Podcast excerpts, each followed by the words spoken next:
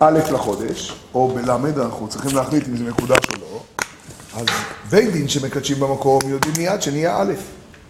בעולם זה לא נפקא מינה, אסור ראש חודש, זה לא משנה, יגידו א'. אבל הבעיה תהיה מה יהיה בעוד שבועיים בפסח. מה יהיה בעוד שבועיים בסוכות, מה יהיה, נכון? השאלה אם השליחים יספיקו להגיע מבית הדין והזמן שנקבע להם זה... ניכנס קצת פנימה למשנה של 48 דברים שהתורה נקנית. חשוב? אה, ככה קצת ל... ו... או, רגע, ועוד שנייה על המיקרופון. ו... אה, הרב דני, אז אולי, אני, אולי נתחיל מהיריב כדי שלא נצטרך להפסיק את עצמנו באמצע. עכשיו מהיריב. רק איתן התיישב. עכשיו מהיריב, עוד יגיעו אנשים, אז עדיף עכשיו. הגיעו אנשים. לא? כן, כן. כן, כן, עכשיו מהיריב. בזמנו, בזמנו. עכשיו מהיריב. בדיוק. הנה, אברהם אומר, ספירת העומר בזמן. לא, בגלל שהעבירו את השגרירות של האמריקאים. אז מה? אה, לא אברהם, הוא, הוא. הוא אוהב את האמריקאים, לא? הוא מאוד. חינוך. אתה לא תצליח לעצבן אותו. רואה מה זה? תלמד. אז אנחנו, אז אנחנו ברשותכם, נתפלל מהיר, ואני חושב שלא נפסיק את עצמנו. אז בואו נקרא את המשנה. כל המשנה? נתחיל. קראנו את המשנה. שבוע קראנו את זה. האמת היא שקראנו את המשנה מתי זה היה בוקר אחד. לא, יום ראשון. ראשון? לימדנו על כן. חוי להם לבריות מעלבונה של כן, אבל עוד לא התחלנו את 48 דורים, רק אמרנו שנדבר עליה. נכון, ואז אמרנו שביום חמישי נדבר. אז גם אמרנו, אז בכלל לעמוד גם בהתחייבות. הגיע הזמן שגם זה יהיה בעולם. אז בואו נקרא באמת ברשות רב מיכואל. באשכנז זה 403. באשכנז 403. 403, וכשידידיה אומר את זה, זה מסירות נפש.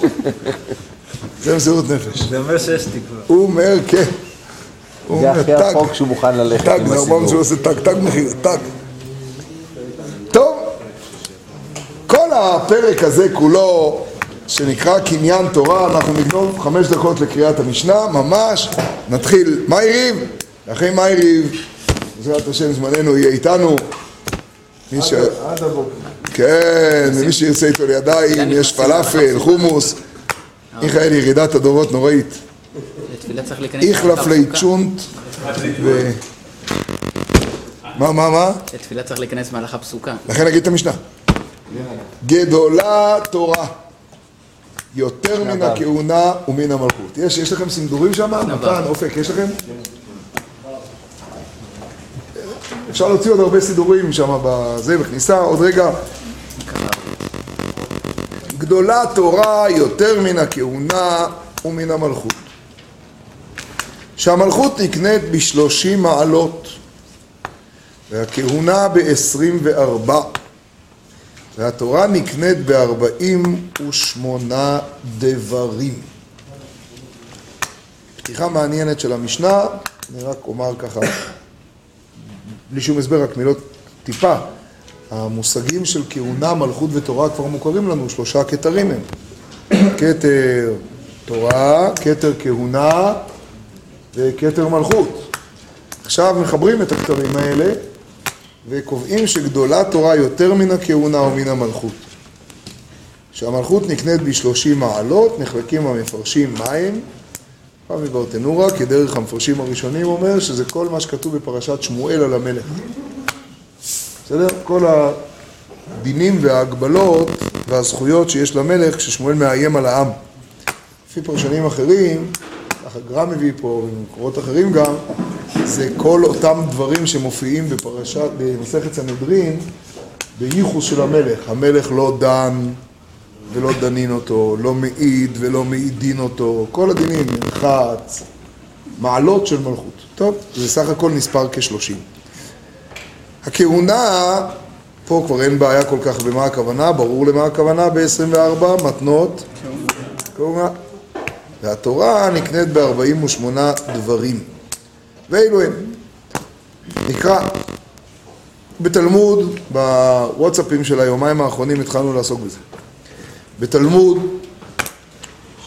שמיעת האוזן, בעריכת שפתיים, בבינת הלב, יש כאן גרסה בכוונת הלב, יש אצל מישהו פה? הגרסה לפנינו בבינת הלב, נכון? מצוין. באימה, ביראה, בענווה, בשמחה. אני מקווה שבלימוד שלנו היום, לפחות לזה נגיע. עד כאן. יש כאן גרסה שאומרת בטהרה. יש אצלכם? אצל מי יש?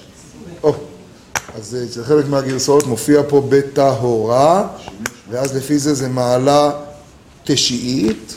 לפי זה אגב יצא שבמקרא ובמשנה, שנדבר עוד מעט, במקרא ובמשנה זה שני דברים שהם אחד. אני צריך להגיע ל-48, אבל אנחנו לא עוסקים עכשיו בדיון הזה. בשימוש חכמים,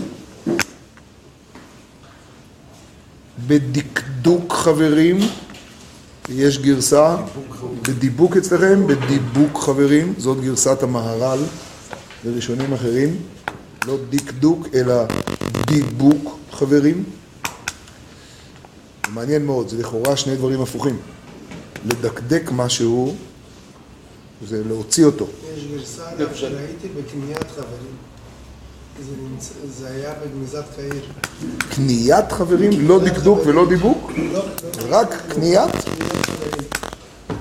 לא מכיר יפה, זה היה ב... יש את זה. גניזה. מעניין, מעניין, מעניין. בדקדוק חברים או בדיבוק חברים, דיבוק זה שמדביקים ביחד. אתם זוכרים פעם היה משחק דוק? מה עוד יש? אתם לא יודעים מה אני מדבר. אופק, אתה מכיר דוק? מתן? זוכר דוק? דוקים. מה זה דוק? תעשי את זה נכון, להגיע לשחור, הלו הוא. נכון, להוציא את השחור. אז אה, דיבוק זה לכאורה, מעניין מאוד החלוקה ביניהם. בפלפול התלמידים, ביישוב, יישוב, יישוב הדעת. אולי זה יישוב הדעת, אולי זה... יש אגב גרסה שהכוונה היא בישיבה, וזה מקביל למה שהמשנה אומרת במסכת אבות, מרבה ישיבה, מרבה חוכמה. מרבה ישיבה, מרבה חוכמה, מרבה חוכמה, מרבה חיים. במקרא, במשנה, במיעוט סחורה, במיעוט דרך ארץ, עכשיו קבוצה של מיעוטים. במיעוט תענוג, במיעוט שינה, במיעוט שיחה, מיעוט דרך ארץ, הכוונה ל- משחק. מיעוט משחק. מיעוט משחק. לא? ודאי, ודאי, ודאי, ודאי. חלילה לא, מיעוט... כן, כן, כן. במיעוט דרך ארץ, במיעוט תענוג, במיעוט שינה, במיעוט שיחה, במיעוט שחוק. קבוצה של דברים שכל אחד מהם בפני עצמו הוא טוב, אבל חובה למעט ולהיות בתהליך של מיעוט. בערך אפיים. בלב טוב. איך? לב טוב. באמונת חכמים. שימוש חכמים, יש אמונת חכמים, צריך להבין את המושג הזה. בקבלת הייסורים. הפלא הגדול הוא שלא להתבלבל באמצע המשנה, היא מונה כל כך הרבה דברים מדהימים, שזה יכול להפוך מבחינתנו לרעיונות יפים באמונה.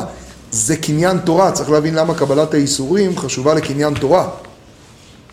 כמו בכלל צריך להבין מה זה קניין תורה, אבל זה אחרי מה יריב. מעניין אם יש איזה פקולטה שכתוב אה, שאיך איך מקבלים את התואר בדברים האלה. זה בדיוק, השאלה הזו נפתרת כבר בתלמוד, אבל לזה נגיע אחר כך. כבר שם אומרים שזה לא קשור אלינו. מכאן מתחיל בעצם החצי השני, שברוב המשניות מחולק למשנה חדשה, אני לא יודע איך זה בסידורים, עוד משנה, אותה משנה, יש בזה שתי גרסאות, והחצי השני מתבטא גם במהותו, תשימו לב שעכשיו כבר לא מדובר ב, ב, ב, ב, אלא ה, ה, ה, ה. בסדר? מעכשיו תארים. לא בהכרת מקומו, אלא המכיר את מקומו. זה כנראה כבר דבר מאוד מעניין, מה ההגדרה של זה? המכיר את מקומו והשמח בחלקו. לכאורה שוב דברים נפלאים, אבל למה זה קשור דווקא לקניין תורה? שמח בחלקו זה חשוב לחיים. מכיר את מקומו זה חשוב למ- למציאות המשפחתית, החברתית, הזוגית, האישית, לכל דבר. למה זה? נגיע לזה בעזרת השם. והעושה סייג לדבריו, ואינו מחזיק טובה לעצמו. אהוב, אוהב את המקום, אוהב את הבריות. ירדו פה ההאים, אבל הכוונה היא לשמות תואר. לא בשימוש חכמים, בדיבוק חברים, בתלמוד. אוהב את הצדקות, אוהב את המישרים, אוהב את התוכחות.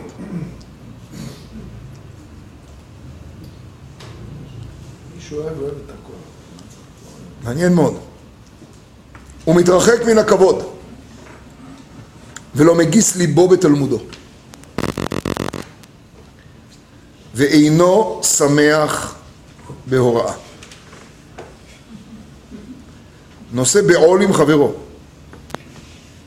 ומכריעו לכף זכות, ומעמידו על האמת, ומעמידו על השלום. ומתיישב ליבו בתלמודו. שואל ומשיב, שומע ומוסיף. הלומד על מנת ללמד והלומד על מנת לעשות. המחכים את רבו. והמכוון את שמועתו. והדבר האחרון, והאומר דבר בשם אומרו. הסיום של המשנה, הלמדת. כל האומר דבר בשם אומרו, מביא גאולה לעולם. שנאמר, ותאמר אסתר למלך בשם מרדכי. טוב, הסיום של המשנה הוא בכלל אה, מעניין, הוא לכאורה יוצא מהסגנון של המשנה, פתאום ציטוטים, וגם מה זה קשור מביא גאולה לעולם, אנחנו עוסקים בקניין תורה. אז מה הפסוק הזה לכאורה מעיד על העניין של קניין תורה? טוב, זה דברים מופלאים מאוד מאוד מאוד מאוד, אנחנו ניכנס לזה בעזרת השם ככה קצת ככה מיד אחרי מה יריב? בסדר? מתוך הלכה פסוקה, מתוך משנה, בכבוד, רבי חנניה, על זה אפשר להגיד. כן. רבי חנן הברכה שאומר. אבוי, תאיר הקדושה, תסחנני בבקשה, פני צורים נראה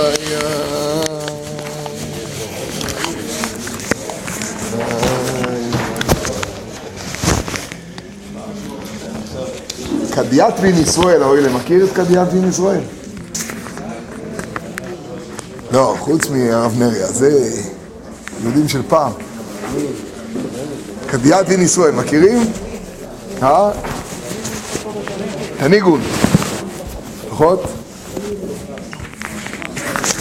אופק, ליאב, מכירים קדיאת בן ישראל? כן? מסקנה, נו, איפה אתם בשבועות במכינה? אז להרים שם קדיאת בן ישראל רציני? אחרת זה יישאר סתם ככה. נו נו, תרים עניינים פה. אני לא דיברתי עם אף אחד. היי, קדיאת בן ישראל ויסכין ויסכין שמחת אמת אביירה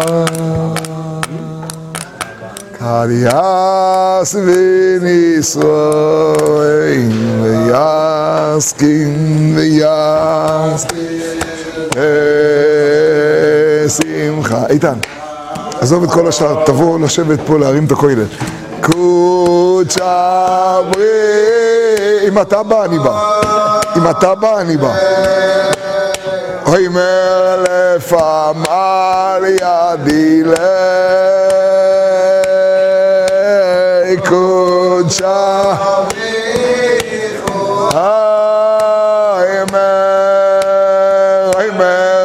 לפעמל ידי לי. עוד פעם, עוד פעם, עוד פעם, המילים, המילים. כד יתבין ישראל, כד יתבין ישראל, כשיושבים ישראל, ועוסקים בשמחת התורה. קודשא בריחו אומר, חזו, חזו בניי חביביי, במסתלקין מצער דילהון ועסקין בשמחה דילי.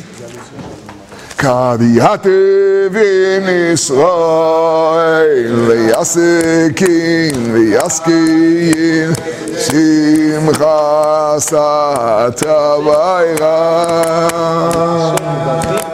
קריאס בן ישראל, ויסקין ויסקין, כל נהיה בדברו. אמן.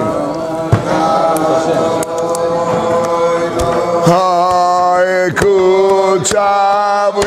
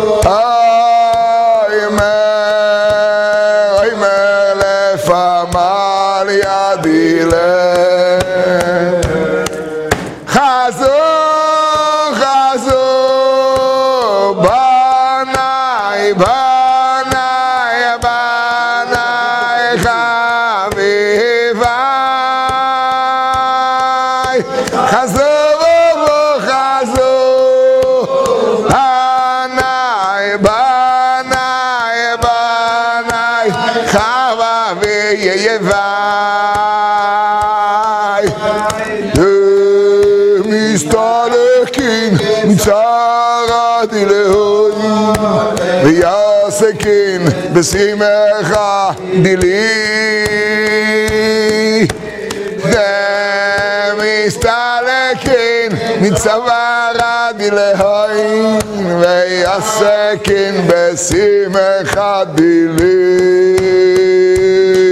קריאס בן ישראל ועסקין ועסקין שמחס תביירה קריאת בן ישראל ויעסקין ויעסקין בשמחס התביירה קודש אברייךו איימר איימר לפמל ידי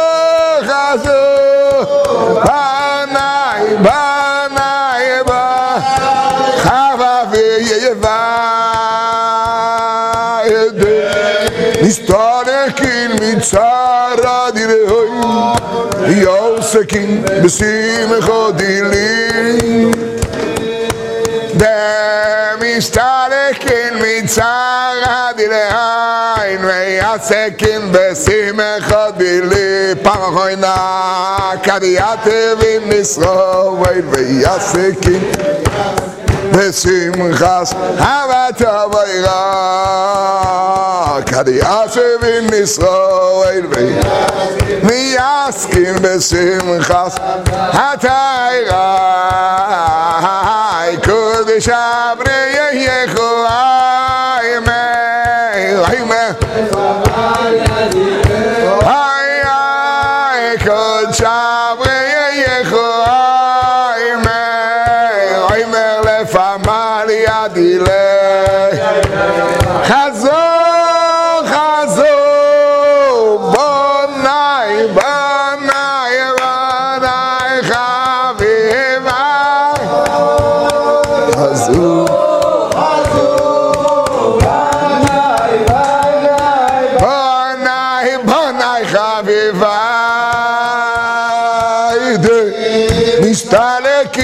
sara di le hoy ya sakin besim khadili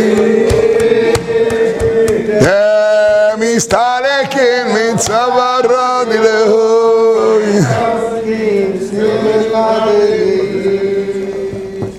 ah שבועס, שבועס, שבועס. נו, אז אנחנו התחלנו את המשנה. אמרתי שאחרי שספרנו 48, אפשר להתחיל לעבוד על 48. שמונה לעומר. או! מ"ח. עניין תורה, או! צריך לתקון כל הרבים. סגירת העומר 40. שומע? הוא גם אומר לחומרה, לא טוב להגיד 48 לפני שאתה סופר את היום. לא, זה חומרה חדשה. אבל אפשר, מה יש? שנאי חומרי. איי, איי, איי, איי, יעל אומרת לי להזכיר שבעזרת השם, אבל זה, זה, זה לנושים, אוריאל, לנשים. בעזרת השם יוצא מסע, אתה יודע מי זה הרב דני? של אנשים. או. יוצא מסע בעזרת השם יתברך בכ' תמוז. יום שלישי בשבוע, כ' תמוז, הרצל. עד מתי זה? עד כ"ה תמוז. מה זה יוצא אצל הגויים? יולי. שביעי. יוצא מסע, זה פלא פלאות, בעזרת השם נזכה לצאת עם המסע הזה, נושים, זה מדרגות אחרות, לערבות אוקראינה. מתחילים במז'יבוז' אצל הבעל שם טוב, עוברים דרך, אה, דרך הכל, ברדיצ'ב, הניפולי, למגיד, אצל רב זושה. אבל זה לא סותר את המ- את התחתנו. לא. בעזרת השם, מיכאל, בעזרת השם יתברך. כן. כן, ו... ו... בבי יאר, קייב, ככה כמה דברים שמחברים את כל התקופות של... אה, את כל התקופות של הכל, שבת באדיץ', שבת באדיץ', אה, מי ששאל פה כמה זה עולה, אז אני נהייתי מומחה כי יעל עדכנה אותי, זה באמת, אה, אה, כדאי לנצל את זה כי הכרטיסים מתחילים לעלות, העלות של הכרטיסים היא עכשיו כמה? כמה עולים? השהות? 260 דולר. 256 דולר, או שזה כבר עלה? 256, 260 דולר, כלומר את הכרטיסים צריך לקנות מהר כל אחד. וכל העלות של חמשת הלילות האלה היא 1,500 שקלים בלבד. אז אה, חי אלול זה הגברים בעזרת השם. אז על חי אלול נדבר אחר כך, ועל עוד דברים שאני רוצה לדבר בהם זה מתוך המשנה, אבל אני מזכיר את זה עכשיו, כי צריך, אה, אם כן, אז צריך להזדרז בזה, כי מתחילים, מתחילים שם לעלות והמקומות להיגמר. אז. של מי? מה? 48 יום לעומר שהם שישה שבועות, ושישה ימים. זה... אנחנו פרק... משנה ו', ו' ו'. פרק ו', משנה ו'. אתה רואה לאן הגעת? כלל, כלל גדול. כהן אומר לך משהו, תשמע. ואוריאל אומר לך משהו, בלי קשר תשמע. אוריאל כהן שליטה אומר לך משהו. עכשיו, מה עוד אתה יש לך, אתה מבין? בכלל. טוב, זה תעצור עכשיו. רבותיי, אנחנו רוצים להתחיל את המשנה, זו משנה פלאית, נראה כמה נצליח להתקדם בה. יש סידורים, יש לכולם סידורים, שנוכל ככה להתגלגל במשנה ביחד. בעזרת השם, בשבוע הבא נחזור ככה למאמרים, אני רוצה קצת להיכנס לשבועס. התורה נקנית.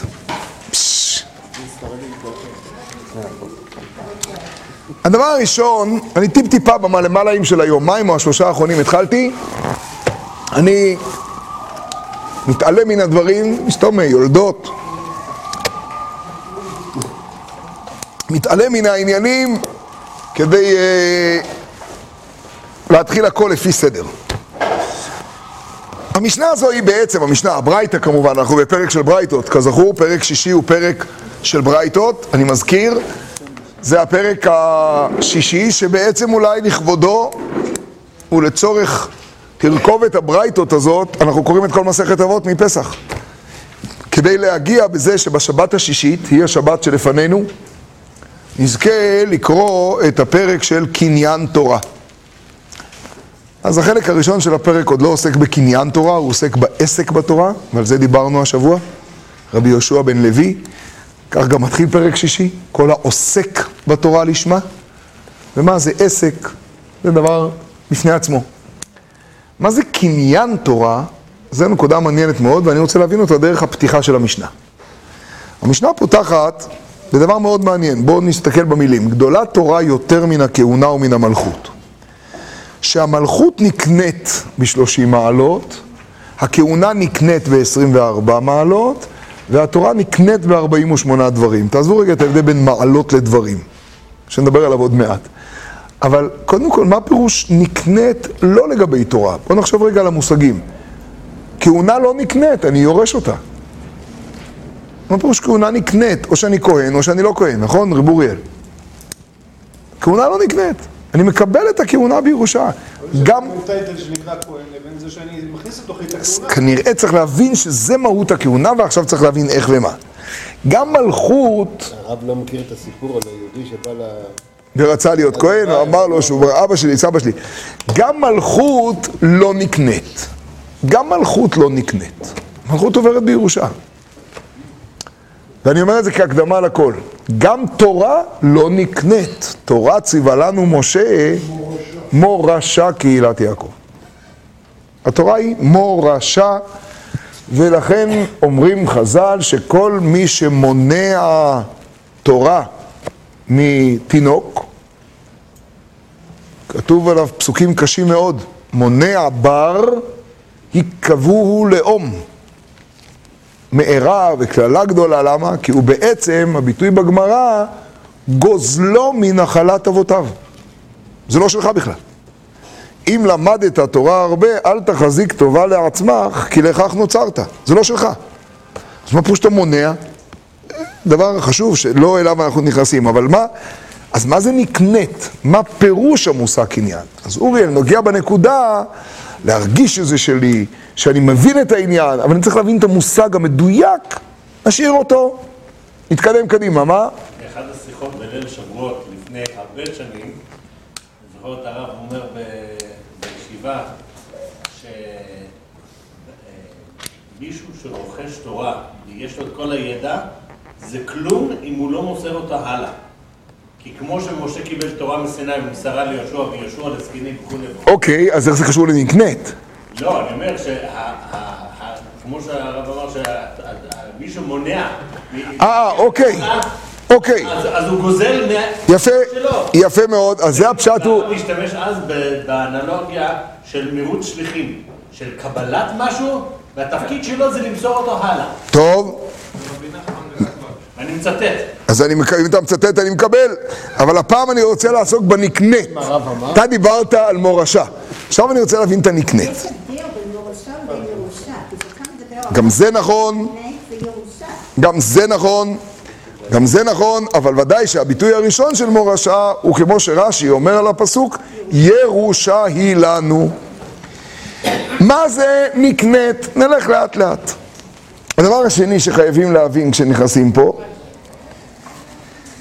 לכאורה אין בכלל דמיון בין מה שמדובר עליו בכהונה ובמלכות לבין מה שמדובר עליו בתורה. התורה, המלכות נקנית בשלושים מעלות. אז אמרנו מקודם שיש דיון מה הם בדיוק שלושים המעלות. אבל הם ודאי לא מידות שהמלך צריך לעבוד עליהן כדי לרכוש לעצמו את המלכות. ברור שלא. זה מידות, מעלות, ביחס לעם. כלומר, במה הוא מלך? אז הספר בשמואל מתאר שהוא מלך בזה שהוא יכול לקחת את הנחלה והוא יכול לפרוץ לו גדר וכולי. או במה הוא מלך, אז לפי המשנה בסנהדרין הוא לא דן, לא דנין, משום כבודו. לא מעיד, לא מעידין, לא עומד בפני בית דין, הבנתי. טוב, זה לא קשור ל... באימה, בענווה, בשמחה, בשימוש חכמים, בדיבוק חברים. זה לא הדרכות למלך. זה בכלל לא דומה. מתנות כהונה. אז יש 24 מתנות כהונה, הן מחולקות, עשרה בירושלים, עשר פה, ארבע פה, יש מתנות כהונה, אז ביקורים זה מתנות כהונה ותרומת מעשר, בסדר? ומה שבא מהקודשים, וקודשים קלים, וחטאת האופן. זה לא קשור, ל... זה לא דומה. אתם מבינים מה אני אומר? לכאורה הכותרת של המשנה, במקום לעזור לנו להבנה, מקשה עלינו בהבנה, אנחנו לא מבינים מה, מה המשנה רוצה, מה הדמיון. האם היית מכניס, האם מישהו אלמלא המשנה הזו, היה מכניס את המושגים דקדוק חברים, פלפול תלמידים, אה, אה, עריכת שפתיים, לביקורים, מעשר וחטאת העוף. אין השוואה בין... מה אתם רוצים ממני בכלל? מה, לא מבין מה כתוב פה בכלל. אתם מבינים מה שאני שואל? משנה מאוד לא מובנת, כלומר הכותרת לא מובנת. לא הבנתי מה זה נקנית. עכשיו אני מבין שיש הבדל בין מעלות לבין דברים. בואו נסתכל עוד פעם על הכותרת. גדולה התורה יותר מן הכהונה ומן המלכות, שהמלכות נקנית בשלושים מעלות, והכהונה ב-24, כמובן מעלות, והתורה נקנית ב-48 דברים. זה מעניין. הרי אם היו רוצים להמשיך את המושג מעלות, אז פשוט היה צריך לשתוק, והתורה נקנית ב-48. בסדר? ומזה יש פה כאלה שגורסים 48, וזה 48 דברים בכלל, זה לא, המילה דברים מופיעה בכל הנוסחאות. אז כבר לא מדברים על מעלות, אלא מדברים על דברים. כנראה, כנראה זה הבסיס לתשובה למה ששאלתי קודם. זה ברור שכנראה לזה המשנה רצתה שנחתור. לענות תשובה לשאלה של קניין צריך להיות קצת יותר אה, עמוק. כי הרי ברור גם כמו שאמרנו, שלא תורה, לא כהונה ולא מלכות נקנות. אנחנו ירשנו אותם. פרק שישי של מסכת אבות מתאר עוד כמה גורמים שלא קונים, אבל הם קניינים גדולים. הראשון שבהם זה הקדוש ברוך הוא בעצמו. עוד שתי משניות, יש משנה נפלאה, חמישה קניינים קנה הקדוש ברוך הוא. נו, עוד שתי משניות. חמישה קניינים קנה הקדוש ברוך הוא בעולמו. ואלו הם. נו, איך כתוב שם? תורה קניין אחד. שמיים וארץ קניין אחד.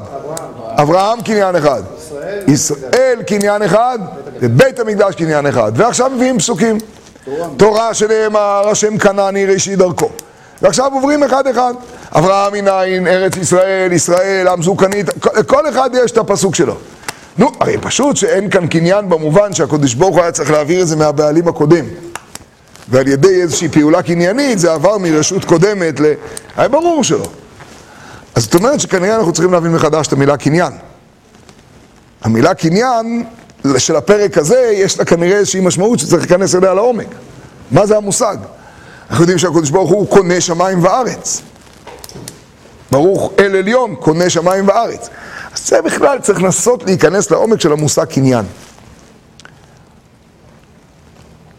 בפשטות בפשטות, אם נתחיל מהדבר האחרון, המושג קניין אצל הקדוש ברוך הוא הוא מושג מאוד מאוד מעניין.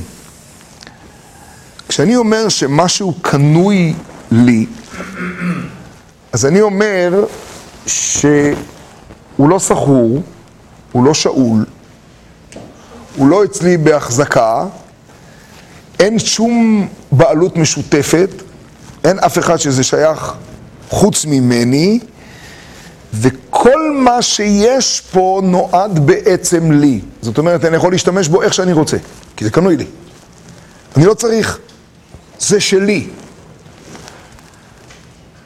לגבי התורה כתוב, אשרי האיש אשר לא הלך בעצת רשעים ובדרך חטאים לא עמד, זוכרים? ובמושב מליצים כי אם בתורת השם חפצו, נו, ובתורתו יהגה יומם ולילה.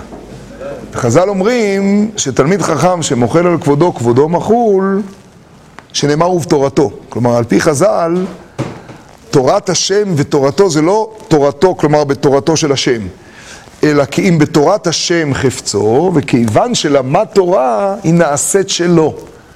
כי הגמרא שואלת איך הוא יכול למחול על כבודו? התורה דיליי? איך הוא יכול... זה הרי לא כבוד שלו, זה התורה.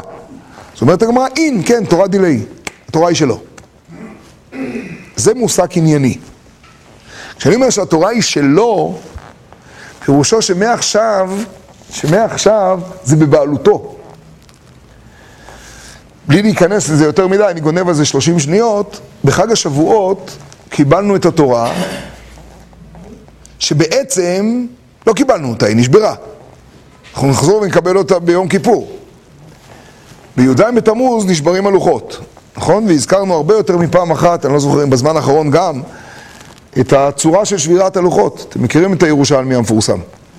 בירושלמי כתוב כך, שהלוחות היה, מכיר את הירושלמי הזה רענן, שהלוחות היה אורכם ורוחבם שישה טפחים.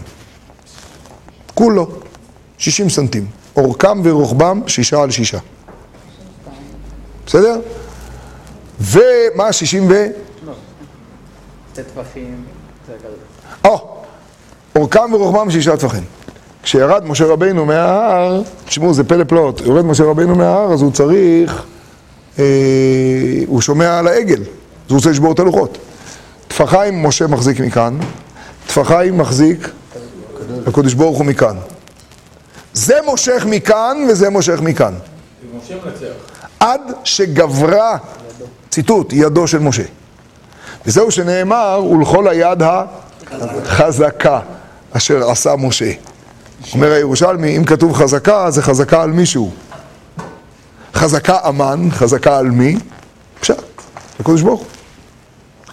ועל זה אמר לו הקדוש ברוך הוא למשה, יישר כוחך ששיברת. השכוייך היה, אנחנו הלכנו ידיים, שכוייך, אתה ניצחת. וברור לגמרי, דיברנו על זה יותר מפעם, שהדיון בין משה לבין הקדוש ברוך הוא דיון בענייני קניין. אני רוצה לתרגם את המושג הקנייני. זה דיון מדהים. איך אני יכול להוכיח אם הפלאפון הזה שלי או לא? שלי? לא, הוא פחד. איך אני יכול להוכיח אם הפלאפון הזה שלי או לא? זה שאני מחזיק אותו לא אומר כלום. כשאני מחזיק אותו צריך לראות מי נהיה אדום. לא אומר כלום. יכול להיות שהוא גנוב, יכול להיות שהוא שאול, יכול להיות שהוא סחור, יכול להיות שאני שותף. עכשיו, אם אני יכול למכור אותו, להיפטר ממנו, או לחילופין, לא נעים להגיד, זה נקרא זכות השבירה. למי יש את זכות השבירה? אם אני שובר את הפלאפון הזה, יש מי שיכול לתבוע אותי. אם אני שותף, יש מי שיכול לתבוע אותי. אם אני סוחר, אם אני מזכיר, יש מי שיכול לתבוע אותי. אם אני יכול לשבור ואף אחד לא יכול לתבוע אותי, סימן שאני בעל הבית. עכשיו בואו נחשוב רק רגע מבחינה הלכתית, המצב הוא מאוד פשוט. התורה ירדה מהשמיים. ירדה 40 יום ו-40 לילה, מלאכי השרת לא הבינו מה מחפש שם מוישה רבנו, גמרנו, מוישה רבנו לקח אותה, יופי. ירדה לארץ כבר? עוד לא. איפה היא? איפה היא? בין לבין. בין לבין. עכשיו יש דיון קנייני ששמו שניים אוחזין בטלית. זה שם הדיון. היי, תגידו יחלוקו, כפירה. אין יחלוקו, מה יחלוקו? חס ושלום. אי אפשר לחלוק את התורה. נכון? אז מה הפתרון? לא נעים להגיד? כל דאלים כבר. כלומר, מי שזה שלו, זה שלו. עכשיו, אין מחלוקת על פי הירושלמי שצריך לשבור את התורה עכשיו.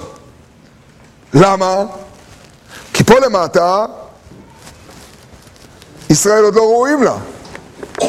הדיון הוא למי יש את זכות השבירה. אומר מוישה רבנו, ריבונו של עולם, אני קיבלתי אותה. עמלתי עליה 40 יום ו-40 לילה. הוצאתי את כל השותפים הפוטנציאליים, את כל השכנים שלך מלמעלה, בר מצרים, כמו שאמרנו, הוצאתי מהתמונה. זה שלי. זה לא שלך. אומר לו הקדוש ברוך הוא, מה ברוסו שלך? הרי אתה באת לקבל אותה מפני שאתה ישראל, שאלת מה כתיב בה. למצרים ירדתם, לפרעה נשתר, אתה לא היית שם, אתה לא, זה אתה הם. זה לא שלך. דיון חזק, צריך ללכת לרב. מה עושים? עד שגברה ידו של משה. ואנשים אומרים גברה ידו של משה ולא שמים לב אף פעם לעומק של המושג גברה ידו של משה, דיברנו על זה בשבת ביום ירושלים. אתם יודעים מה זה גברה ידו? אני מכיר רפוי אדם. של מי? ישראל. של ישראל, רפידים. ואז מה עשה משה רבינו? הרים את ידיו, והיו ידיו אמונה. לא ליבו ולא מוחו. כי מה שעמלק רוצה מאיתנו זה שהידיים יהיו מנותקות מהראש. וכל מה שבעצם אמור משה לעשות זה להרים את ידיו, וכשירים משה את ידיו וגבר ישראל, וכי ידיו של משה עושות מלחמה, אלא בזמן ש... זאת אומרת שכל המושג בכלל של היד החזקה שבו מסיימת התורה, מה זה היד החזקה? והירושלמי שבא ואומר שהיד החזקה זה חזקה על הקודש ברוך הוא, זה קשה להגיד את המילים האלה, אבל זה פשוט, זה לא ייאמן. זה שכוח משה, יד זה הקנייה, היד זה עניין הקניין. ידו של אדם קונה לו. פשט העני את ידו, הכניס בעל הבית את ידו, הוציא את ידו, היד היא. היא, היא כל נקודת הקניין. משה רבינו בידו החזקה כביכול על מי שאמר והיה עולם. ידו חזקה, זה דבר גוואלד, גוואלד. והמושג קניין תורה לעניות דעתי שמביא אותנו ללמוד את הפרק השישי, מדבר על זה. זו הפעולה הקניינית שאני מכיר בחז"ל של קניין תורה. הקניין הזה אומר, ריבונו של עולם, אני הולך להגיד דבר חריף מאוד, לא רק שזה קנוי לי, אנחנו גם לא שותף. לא בשמיים. וכשאני ארד למטה אל ישראל, אני צריך להראות להם, אם לא לוחות קיימים, אני צריך להראות להם שברי לוחות.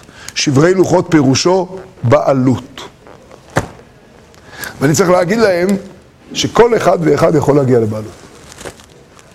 ושעם ישראל שראה אותי במצרים, בים סוף, וויאמינו בהשם ובמשה עבדו, כלומר האמינו לא רק בהשם, אלא כל אחד האמין בכוחות שלו, דרך משה עבדו, גם עכשיו יאמין בכל אחד ואחד בכוחות שלו בתורה.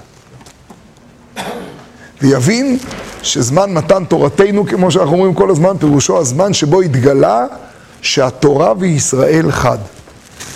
שהתורה הזו היא תורתנו.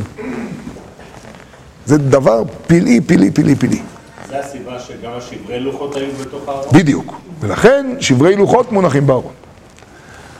וזו נקודה מאוד מאוד גדולה. ממילא זה קשור לכל מושגי הקניין. למשל, מה פירוש הפסוק שממנו לומדים שישראל קניין אחד, ומה הפסוק שלומדים שישראל קניין אחד של הקודש ברוך הוא, שנאמר אני אעבור על אותך השם, אני אעבור בזכוני. עם זו קנית. מה אומר עם זו קנית? אז רש"י מסביר על התורה, על עם זו קנית, עם זו קנית, אומר רש"י, חיבבת מכל האומות. זה עוד מושג. חיבבת כמו האישה נקנית. חיבבת מכל האומות. זה בעצם אותו עניין.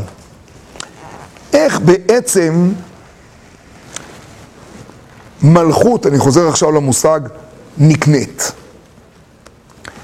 איך המלכות מתרחשת? ככה, כי הוא בן של מלך. שלמה קנה את המלכות כשהוא התמנה להיות יורש. אבל איך המלכות... דני, מישהו שם מדבר ולא יודע שזה מפריע. אני פה, פה, זה פה, זה פה. אז עולים, עולים. אבל איך המלכות, אבל איך המלכות נקנית? אבל איך המלכות נקנית? אז הפשט במלכות נקנית, ועכשיו נבין את המילה מעלות ואת המילה דברים, ואני מקצר כי אני רוצה לרוץ קדימה. מלכות נקנית, פירושו איך אני מפתח בי את תחושת המלכות. אני לא מלך. איך אני מפתח את התחושה של מלכות? איך? חז"ל באו ועזרו לי. מלך לא דן, לא דנים אותו, לא מעיד, לא מעידין אותו. הוא מלך. הוא מלך אם אני רוצה ואם אני לא רוצה. אבל איך אני מחבב את זה? איך אני קונה את זה? איך זה הופך להיות חלק ממני? איך זה דבר שאי אפשר לערער עליו מבחינת המלך ומבחינתי? זה המושג נקנית. נקרא זה מבחינת האדם שנלך עליו? גם וגם, במלכות זה גם וגם. בתורה זה יהיה שונה, לכן תראה מיד שאין את המילה מעלות. יש כמה סיבות שאין את המילה מעלות. אותו דבר בכהונה. למה הכהן הוא כהן? כי הוא כהן. אבל איך מתפתחת כל תפיסת הכהונה?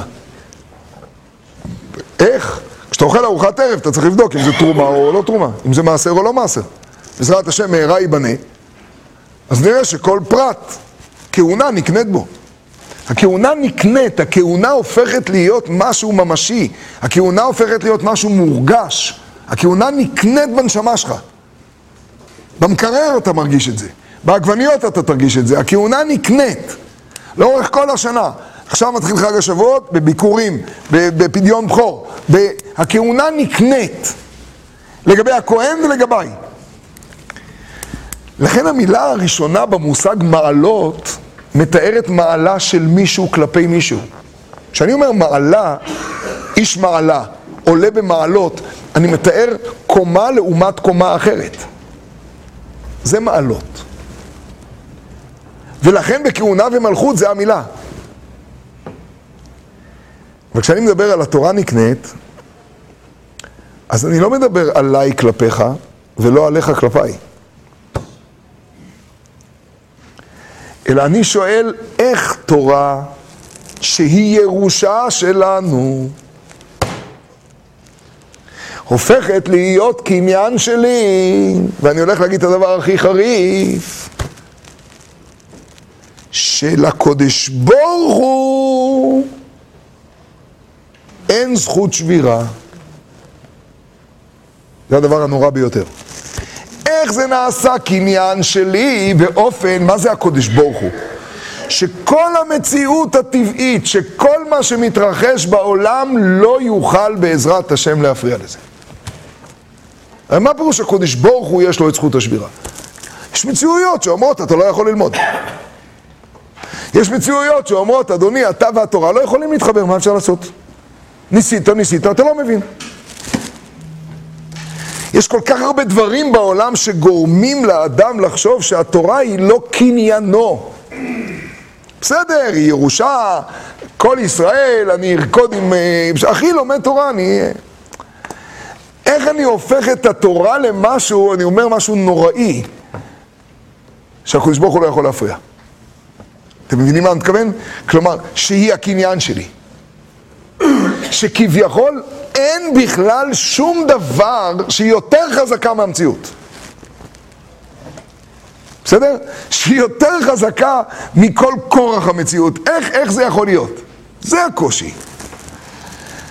לקבל תורה כשהכול נחמד ובסדר, נו, זה נחמד מאוד, אבל איך היא נהיית קניין שלי? אתם מבינים מה אני מתכוון? אני פעם עשיתי תרגיל. פעם בישיבת הכותל רציתי ככה להיכנס בחבר'ה. סתם היה איזה מין ככה, רציתי לעשות מהם צחוק קצת. אז הודעתי, תמיד לפני מנחה היה שיעור קצר, שיעור שהכי אהבתי, משלי חמש דקות. ואתם יודעים שאני עומד בזמנים. חמש זה חמש. לא, לא, האמת ששם באמת השתדלתי לא להאריך, היה גג עשר. אבל לא, לא, לא, כי היה אחרי זה ארוחת צהריים, אה, שלא נסתבך. זה היה ממש כמה דקות. זה באמת אי אפשר היה להאריך, זה היה... ופעם אני זוכר ש... ראיתי שאם אני מעריך, אז זה ארוחת צהריים, ואברכים צריכים לרוץ, וכל אחד כבר, אחד היה עם התיק. אתם מכירים את זה שאתה מדבר וההוא... אה, מכירים? כן. כן. פעם הייתי בשביל חסד, יהודי אחד אמר על השני, תשמע, הדבר היחיד שמפריע לי לדבר, זה שבאמצע שאני מדבר אתה כבר שם את הכובע. הוא התכוון להגיד, אתה רוצה ללכת, לך. אל תשים את הכובע באמצע, לך. סידרו שם את ה... ואז הייתי באווירה טובה ואמרתי שאני צריך להגיד משהו, כשנכנסתי, במקום לדבר, אמרתי ש... אה, הייתה ישיבה, אז התאחרתי שתי דקות, הייתה ישיבה עם איגוד ישיבות ההסדר, כולם הגיעו והחבר'ה היו במתח. גם היו פוליטיקות אז משהו, אני לא זוכר מה היה, זה היה בזמן שלך או לפני אני חושב. כן, אני לא זוכר מה היה. ואז אמרתי, חבר'ה, תשמעו, אני רציתי רק להגיד לכם כמה דברים שאתם יודעים שיש מצב מאוד קשה עכשיו, גם מבחינת משרד הביטחון, המצב הכלכלי מאוד מאוד קשה, כל השטויות. ויש כמה החלטות. קודם כל, אבל זה עניין באמת קצר, זה עניין רק של שלושה חודשים. אני מקווה שזה יתקצר. אבל בשלושה חודשים הקרובים אה, לא יהיו מלגות. טוב, אנשים הסתכלו ככה, אני ראיתי ש... אמרתי, ואנחנו נהיה חייבים לצמצם ארוחה אחת. אמרתי בחיוך, אז תאכלו טוב עכשיו, כי ממחר כנראה ארוחת צהריים אנחנו מורידים. עוד נשמו. ואז אמרתי שמאוד ייתכן שחלק מהפנימיות, אני עוד לא יודע איזה, אבל חלק מהפנימיות ייסגרו לזמן... אה, ועשיתי פרצוף מאוד רציני. ובשלב מסוים החלטתי, די, יש גבול לצער בעלי חיים. ואז שאלתי אותם, תגידו, נניח שכל מה שאני אומר נכון, מי נשאר פה? זהו, חייכתי והתחלתי אשרי. אחרי מנחה אף אחד לא זז.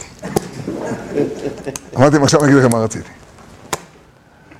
רציתי לשאול אתכם אם אתם אוהבים ארוחת צהריים או את התורה. סתם זו שאלה עליי, זו לא שאלה עליכם. כן, זה כל מה שרציתי, עכשיו תלכו, תאכלו, הכל בסדר. רק רציתי לשאול, נניח... זה היה כי יום לפני כן דיברתי על המושג לקבוע עיתים לתורה.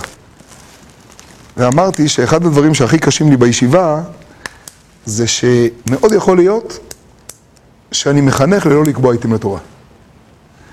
כי אני מחנך לזה שליהודי יש מגיל חמש עד גיל שלושים, ארוחת צהריים, מיטה, תורתו אומנותו, אומנותו תורתו. אבל מתי חינכתי מישהו שיסגור את הבסטה, יפסיד שעה עבודה, ועכשיו ילך ללמוד תורה. תעזבו, תעזבו, אתם כולכם ש"סניקים, מקדימה, מאחורה, גדולי ישראל, אבל אין ארוחת צהריים. שלושה חודשים החליטו לסגור את הכל. מה הבעיה? אמרתי לחבר'ה, אתמול דיברנו על הרעיון של קביעות עיתים, אבל חשבתי שהמושג של קביעות עיתים זה פשוט כל כך. יכול להיות שאתה יכול לעבור מערכת 30 שנה ולא למדת לקבוע עיתים לתורה אפילו לא דקה. אמרתי את זה בגוף ראשון, יחיד על עצמי. אפילו לא דקה.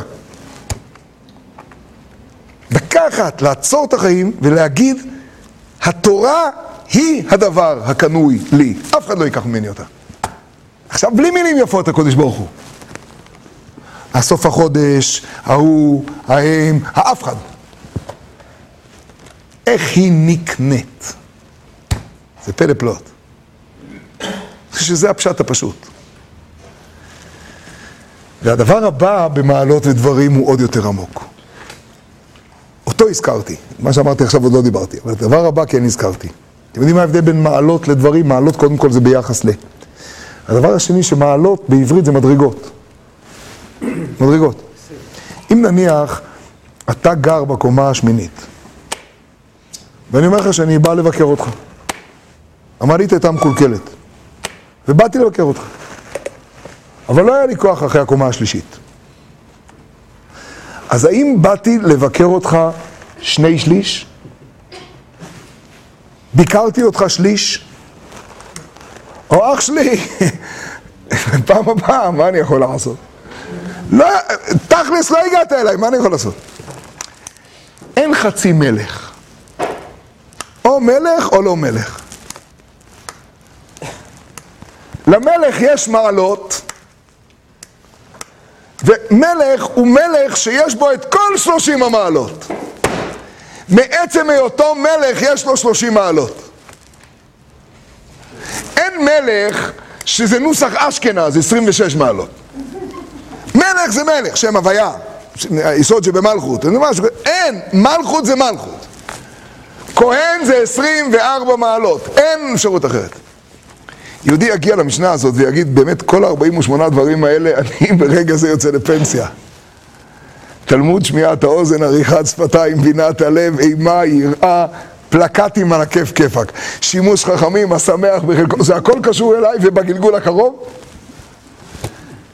באים ליהודי ואומרים לו, תקשיב טוב, זה לא מעלות. גם דבר אחד הוא דבר בפני עצמו. אתה לא נתקע בקומה הרביעית, בקומה השישית, במדרגה השביעית. זה דבר. אתה רוצה לדבר רק על תלמוד? בוא נדבר רק על תלמוד יום שלם. ועל זה, לא וכשתגמור את זה תעבור הלאה, לא להתבלבל. ועל זה צריך לעבוד כל החיים. טועה מי שסבור שזה מתודות, שאלת על סמינר, שזה מתודות לתחילת הדרך. יש גם את זה פה. זה משנה מופלאה, בטח, שמיעת האוזן, עריכת שפתיים. מנהל טוב חושב על אקוסטיקה של הכיתה.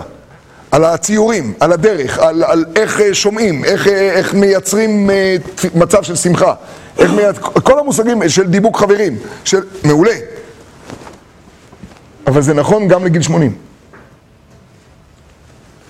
האם אתה במצב של שומע ואיזו שמיעה? האם אתה במצב של תלמוד? תמיד. ומה זה?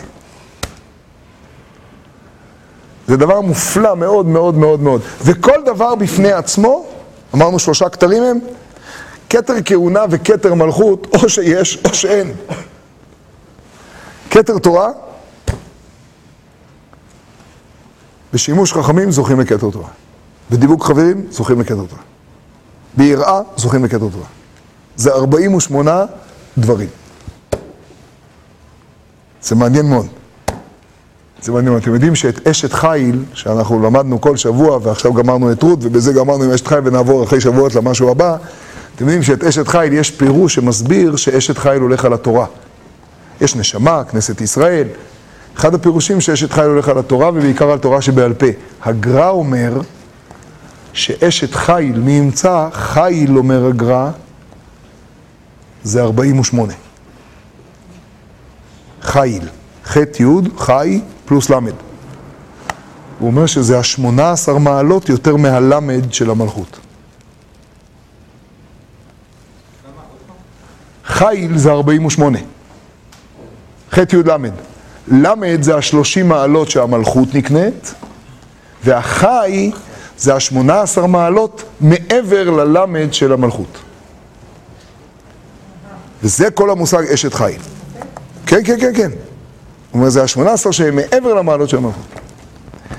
אז עד כאן באמת הקדמה כללית על המושג נקנית, על המושג מעלות, על המושג דברים, זה... נו, תלמוד. קודם כל נניח שתלמוד זה גמרא. יש פירוש כזה, שתלמוד הכוונה היא לגמרא. וזה יכול להיות שזה הפירוש. למה יכול להיות זה הפירוש? אה, כי המילה תלמוד, נו, המילה תלמוד מופיעה במשנה גם בתור גמרא. איפה? במשנה באבות. רק בפרק הקודם. איפה מופיעה המילה תלמוד בתור גמרא? נכון מאוד. בין חמש למקרא, בין עשר למשנה, בין חמש עשרה לתלמוד. יש כאן רמב"ם, רמב"ם, הלכות תלמוד תורה, יש פה? רמב"ם.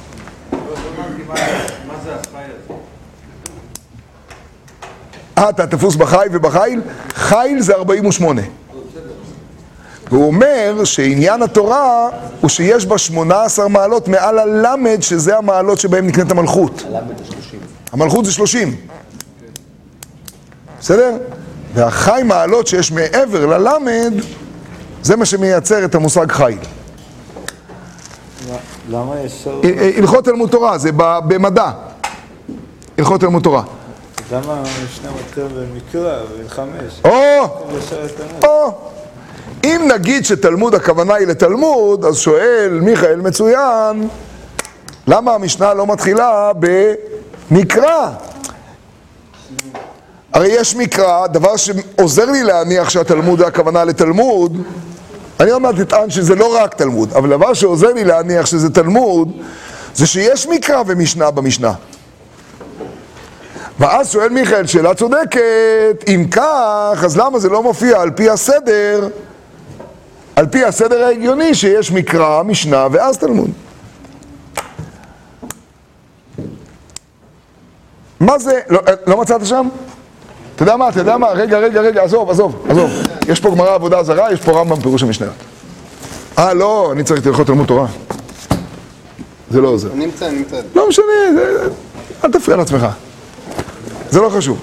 רק אם יש. מה, אין שם אף רמב"ם מדע בתוך הרמב"מים? לא מדע.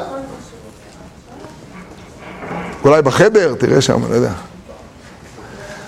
בקיצור, נו, אז מה אתם עונים על זה? נו, תגידו, תגידו, מה אתם אומרים? מה אתם אומרים? למה, אם נניח שתלמוד הכוונה היא לתלמוד, לתלמוד בבלי, לתלמוד, לגמרא, מה? זה אם אני אקח את זה למושג תלמיד. תלמוד, בואו רגע נדבר על המילה תלמוד.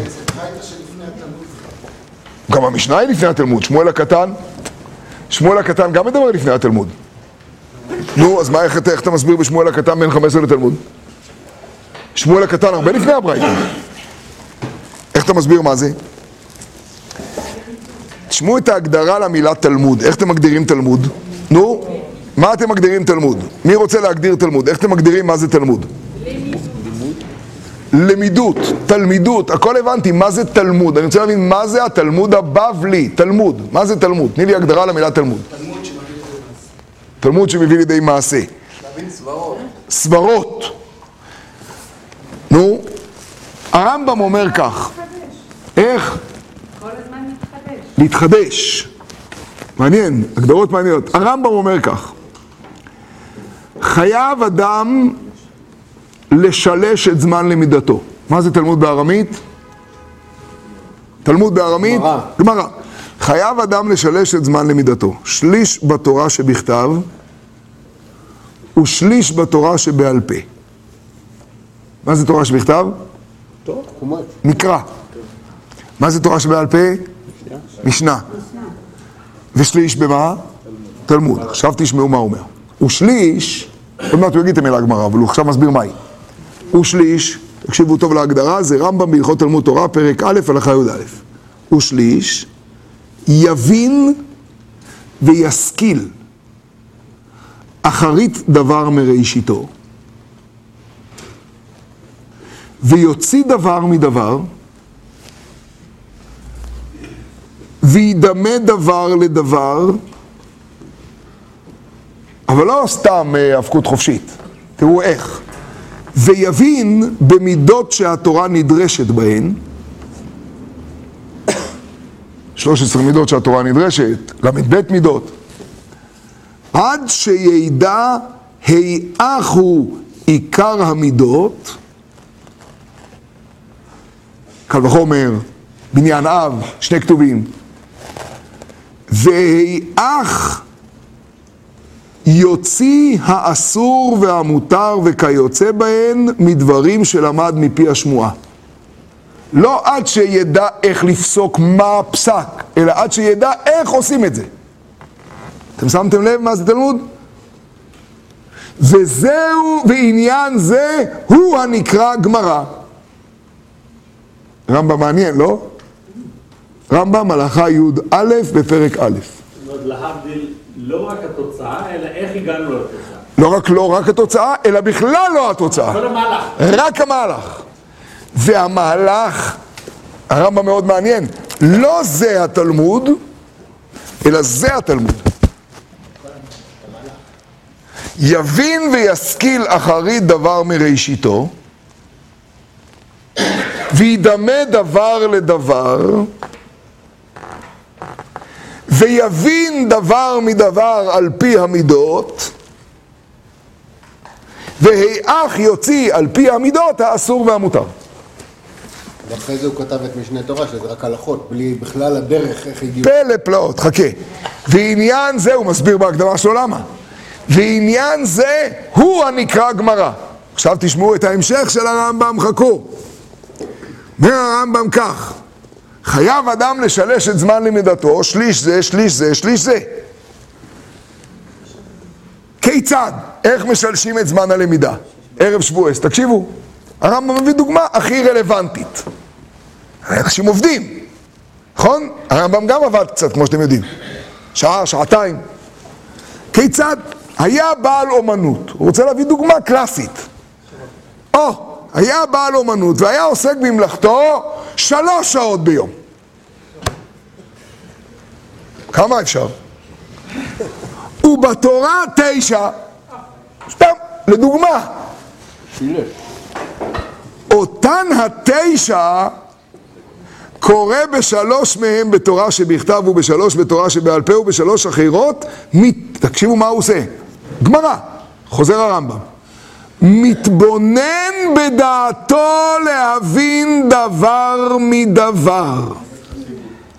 מתבונן, עוד מעט תראה איך הוא מגדיר מה. מתבונן בדעתו להבין דבר מדבר. ודברי קבלה בכלל תורה שבכתב הן, תקשיבו, דברי קבלה, הכוונה דברי נביאים. יחזקאל, ירמיהו, דברי קבלה, בכלל תורה שבכתב הן, ופירושם בכלל תורה שבעל פה. אתה לומד את פירוש הפסוקים, תורה שבעל פה. חכו. תשע. אה, שלוש. זה המון זמן, אף אחד לא עושה את זה. והעניינים הנקראים פרדס, בכלל הגמרא הם. כלומר, בתוך הגמרא זה גם כל הקבלה. חסידות, זוהר, פנימיות התורה. כל העניינים הנקראים פרדס, שאותם הוא מסביר במקום אחרי זה, בכלל הגמרא הן. מעניין. אני חשבתי שגמרא זה רק סברה. גמרא זה להבין דבר מדבר, להתבונן. אז להתבונן בגדולת השם ובמעלת המתפלל זה גמרא, זה לא תורה שבכתב ולא תורה שבעל פה ואין כאן עוד הגדרות, זה גם לא מחשבת ולא חמש יחידות במחשבת. זה או גמרא, נכון? זה, זה או גמרא או תורה מקרא או משנה. עכשיו תשמעו הלאה. אז נחמד, שלוש, שלוש, שלוש, לא רע. במה דברים אמורים? בתחילת תלמודו של אדם. אבל כשיגדיל בחוכמה, ולא יהא צריך לא ללמוד תורה שבכתב ולא לעסוק תמיד בתורה שבעל פה. למה? כי הוא כבר יודע את הכל. השאלה היא לא איזה פרשה היום. הוא יודע את התורה שבכתב ואת התורה שבעל פה, ודברי נביאים זה בכלל תורה שבכתב, וכל פירושיהם זה בכלל תורה שבעל זוכרים, נכון? אז מה יעשה כשיגדיל? אז יקרא בעיתים מזומנים תורה שבכתב ודברי השמועה, משניות, כדי שלא ישכח דבר מדיני התורה. בכל זאת, צריך... יגדיל את זה גיל 80?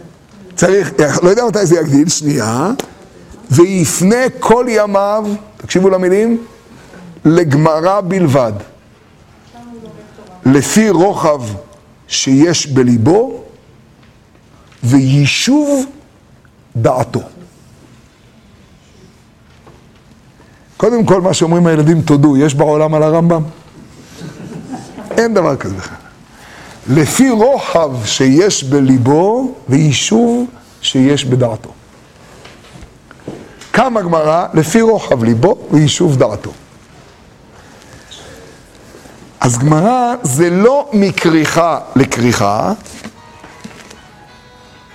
הופ, הופ, הופ, הופ, הופ, הופ, הופ, אם יש מישהו שיכול להשמידו. אז גמרא זה לא מה יש פה מהכריכה הזו לכריכה הזו, אלא, מה דניאל, אתה כזה מודרני? יש לך כאלה מכשירים? אה? זה לא מה שיש מהכריכה הזאת לכריכה הזאת, מה שיש פה מהכריכה הזאת לכריכה הזאת, תשימו לב, זה התופעה הבאה. תראו לי בן אדם שמוציא ספר, שמכבד את עצמו, שאפילו לא הביא את ההגהות למישהו שינקד. פסיקים. וכל כך אסוציאטיבי, פתאום נזכרים במשהו, אגדת. אחרי זה הפסיקו להיזכר, הלכה. עכשיו רוצים לדבר על גיטין. חבר'ה, שצריך ללכת ל, ל, ל, ל, קודם כל משהו עם רטלין. סתם, אפשר לעזור. היום מטפלים בזה. באמת, עושים דברים, לא, דני, אתה, נכון? זה הרבה מנות. כלומר, זה משהו לא, זה לא, נורמ, זה לא כל כך מסודר. נכון? ואיך קוראים לספר? למיגמר, תלמד. ואיפה תשים נקודה? לא יודע. ואם אני לא אדע מה המסקנה של הסוגיה, אז תיקו. מה תיקו? אחד אחד. אז בטח יש פנדלים בעיתות עונשין כדי שתהיה הכרעה. לא, זה כשתלמד משנה. אין בעיתות עונשין, אנחנו לא מבזבזים זמן על בעיתות עונשין בתלמוד. זה חשוב מאוד בשליש של המשנה. מאוד מאוד חשוב. כדי לדעת מה לעשות. אבל פה עוסקים בהיאך יוציא האסור והמותר. בסדר? אז הסיכום, תיקו. זה למהדרין. מה למהדרין? תלמוד בבלי. בבלי. מבלבל אותך. מבלבל לגמרי. עד הסוף. אני לא יודע אם אנחנו מצליחים להבין את העומק של מה שאני רוצה להגיד. כתוב בספרים הקדושים, מדברים על זה הרבה אצל רבי נחמן, שתלמוד בגימטריה שלו עולה שם אותה שדה. אתם מכירים את השידה? שהאות הראשונה שלה זה ל' והאות האחרונה זה ת' ובאמצע יש י' ל' י'. אז השידה הזאת, שלא אוהבים להגיד את שמה, השידה הזאת, מספרה עולה תלמוד. כך אומר רבי נחמן בליקוטי מוהר"ן. מספרה עולה תלמוד. והתלמוד הוא הדרך, אומר רבנו, לעקור קליפת ההיא. לא מבין מה זה. אבל אם אתה רוצה לעקור קליפת ההיא, זה התלמוד. במשפט אחד, אתם יודעים מה זה התלמוד? התלמוד זה הכוח, התלמוד זה הכוח, קליפת לילית הכוונה היא הצד, הצד של הלילה, הצד של החושך, הצד שמחשיך עליך. בתלמוד יש כוח, זה כוח פלאי. שאל מיכאל יפה מאוד, אם תלמוד הכוונה היא לתלמוד, אז למה זה לא מופיע אחרי מקרא ומשנה? כי אנחנו לא עוסקים פה עכשיו בשיעור במתודה. סדר הדברים זה ודאי מקרא, ואחרי זה משנה ואחרי זה תלמוד. בין חמש למקרא, בין עשר למשנה, בין חמש עשר לתלמוד. אבל השאלה איך קונים תורה. והדבר הראשון בקניין תורה זה להיכנס למושג תלמוד. אני רוצה להסביר את המושג. אתם יודעים מה זה תלמוד? תלמוד זה לא לשאול לאן אני מתקדם. אתם יודעים ממה בנוי העולם המערבי? מה יצא לי מזה? מה התפקיד הבא? מה התפקיד הבא שלי ולאן אני מתקדם? אוקיי, התחלתי תפקיד במשרד ממשלתי X, מה התפקיד הבא? אתם מכירים את זה? כל המהלך הוא אבי הבן, ברית יצחק, עכשיו ברית יצחק. צ'י, ברית יצחק? מחר ברית. ברית יצחוק. עכשיו לומדים ביחד. כן, אתם שומעים? זה דבר פלא פלאות. המושג של תלמוד פירושו אנטי-תזה לכל התפיסה המערבית, לכל התפיסה המודרנית של העולם. התפיסה המערבית אומרת, התחלתי משהו, עכשיו איך אני מתקדם לשלב הבא. להגיד לכם מה מפעים אותי יותר מכל דבר אחר בחסידות חב"ד? היכולת של מנכ"ל, שקוראים לו הרבה, לקחת אלפי חיילים, להגיד להם, אתה נוסע לטוטנהאם תחתית, ואתה שם.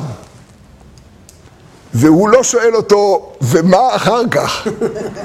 עד מתי? בסדר, שנתיים נגמרו, הילדים בכיתה ה', מה בסוכנות? וסבתא שלי? ואיך מתקדמים? המניות עולות? לייצר אלפי אוטיסטים ולהבין מזה למה הם היחידים שיכולים לעשות משהו.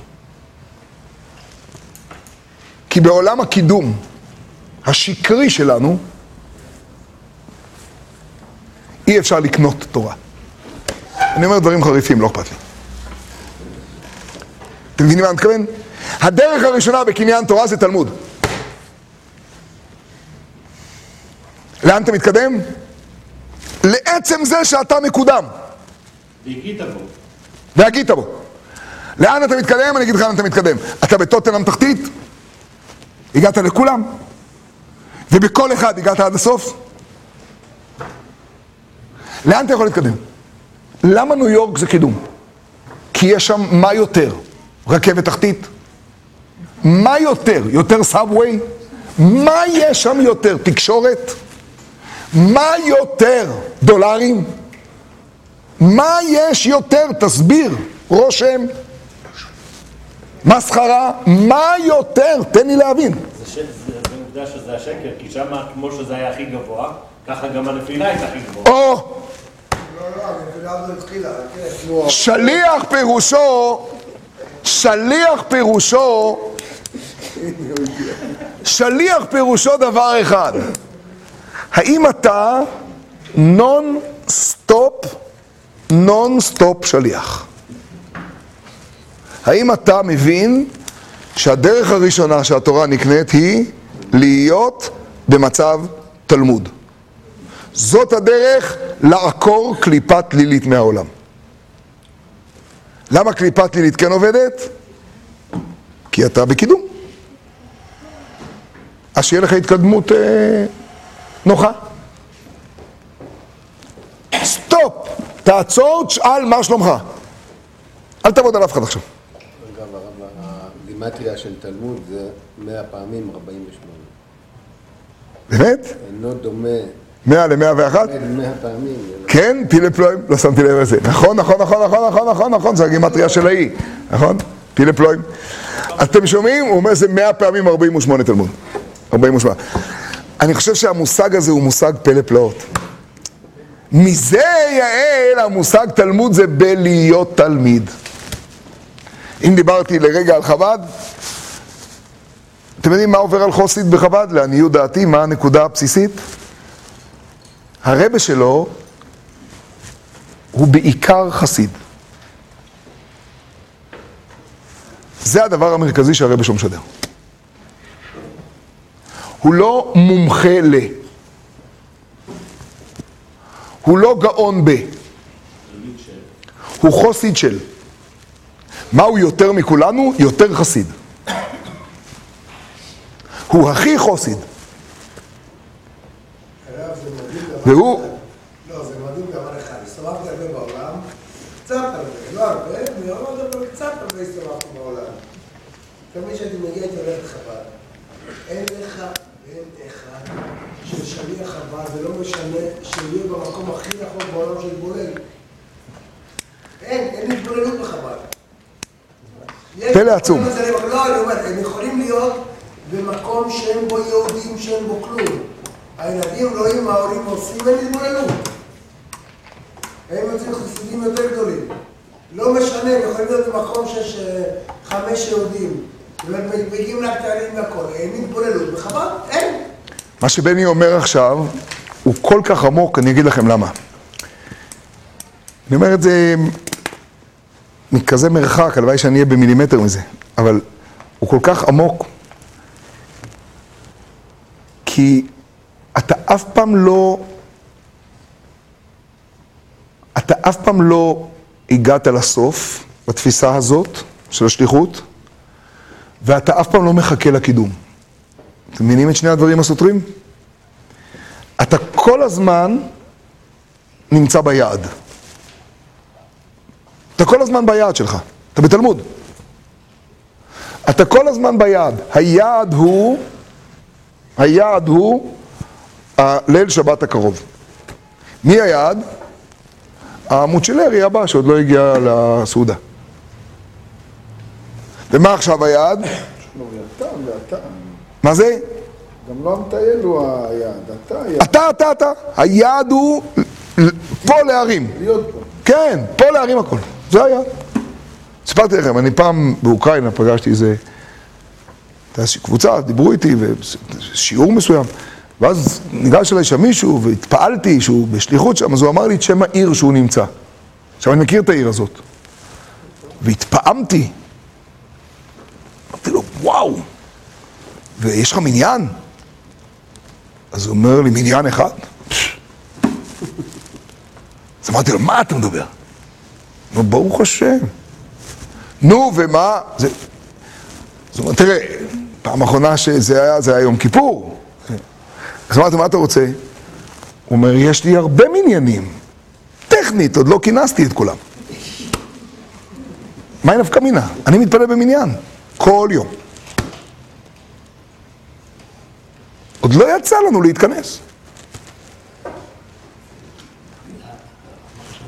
זה לא יאמן. זהו. עכשיו, ברגע שזאת התפיסה שלך, אז מה זה משנה אם אתה בתחילת הדרך, בסוף הדרך, באמצע הדרך? מה? מי הרבה. הרבה זה מה שהוא אמר להם. אומר, אמר כל שנייה. אלפי שיחות בשליחות, שזה המושג. הרב, זה מעניין ש- שהרב אומר שהמצב של תלמוד זה שאתה כל הזמן ביד. כן. ואחד הדברים הכי, שהכי מגדירים תלילית, זה הפיתוי, זה לא להיות ביד. זה הפיתוי, כל כך יפה. כל כך יפה. מה זה קליפת לילית? לילית מפתה אותך. היא כל הזמן פיתוי, פיתוי, פיתוי, כאילו. הפיתוי זה להסיט אותך מהמקום, ועוד פעם, זה לא נגמר. להסביר לך את זה במילים שלי, במילים של אדיוט. יש שני, אנחנו ערב חג השבועות. תשמע אופק, זה פילה פלואים. זה קשור לשם אופק גם. אני אוהב שם אופק, באמת. אה, אחת התוכניות שלי זה עוד אופק. אה, אצל הילדים אני לא רואה, אבל נראה, אולי... אה, בעזרת השם, תמיד, אף פעם לא, אף פעם לא... רוחב. תשמע, תשמעו. יש שני מושגים, דיברתי על זה פעם, יש שני מושגים שלדעתי הם המייצרים את ייחודו של האדם על פני כל בעלי החיים ועל כל העולם. שני מושגים שהם המאפיינים, והם הכוח של האדם, והם סותרים לגמרי אחד את השני. במילים גדולות אני אקרא להם לילית ותלמוד, אבל אני רוצה להסביר למה התכוונתי. לאחד קוראים דביקות.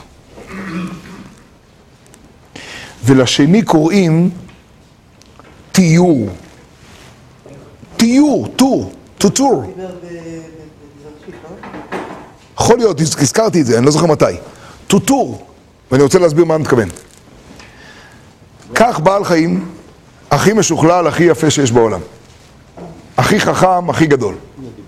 תביא אותו לאתר מדהים של נופים מטרפים. מה שהוא מחפש עכשיו זה מים ואוכל. נכון? הוא צריך מים. אם יש בוץ, הוא גם מבסוט. בסדר? ואם הוא כלב ממש מאולף ושומע כל היום מוזיקות קלאסיות, תביא אותו, הוא יחפש כלבה.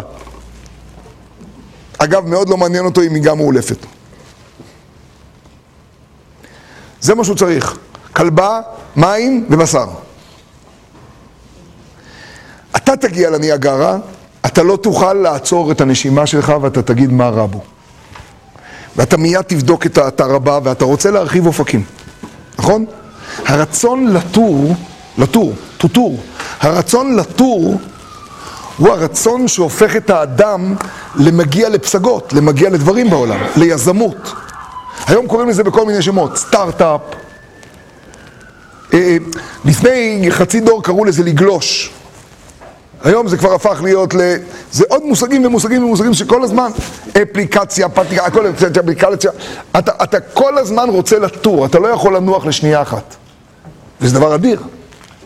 זה דבר אדיר, אני יודע את הסיכונים שבזה. זה דבר אדיר. הצד השני,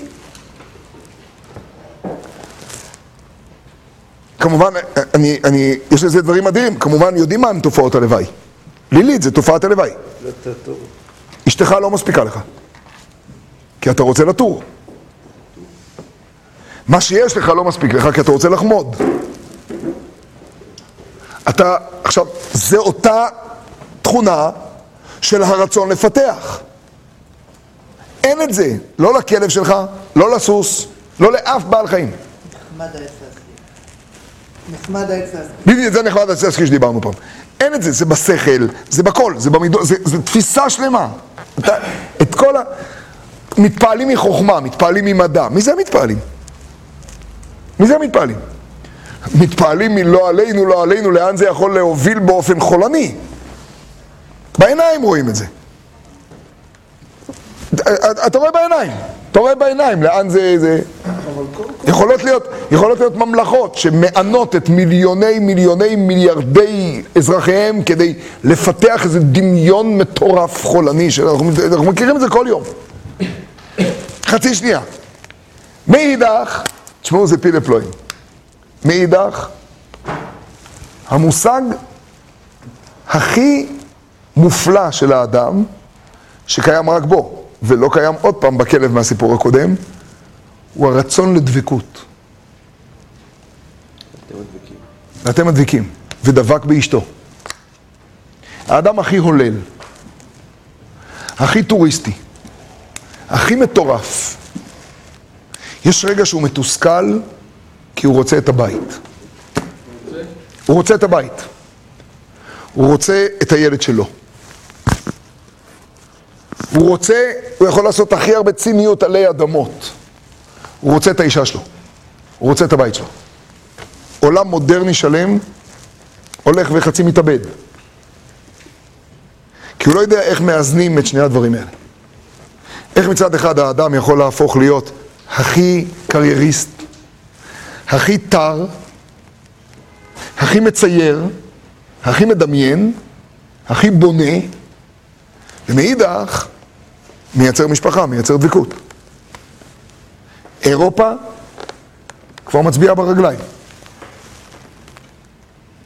אחוזי הילודה ברוב המקומות שם כבר שליליים. יותר מתים מנולדים. חוץ מהמוסלמים. זה, זה לא חוץ, זה מה שנשאר מאירופה. גם הם משתתפים. זה מה שנשאר מאירופה.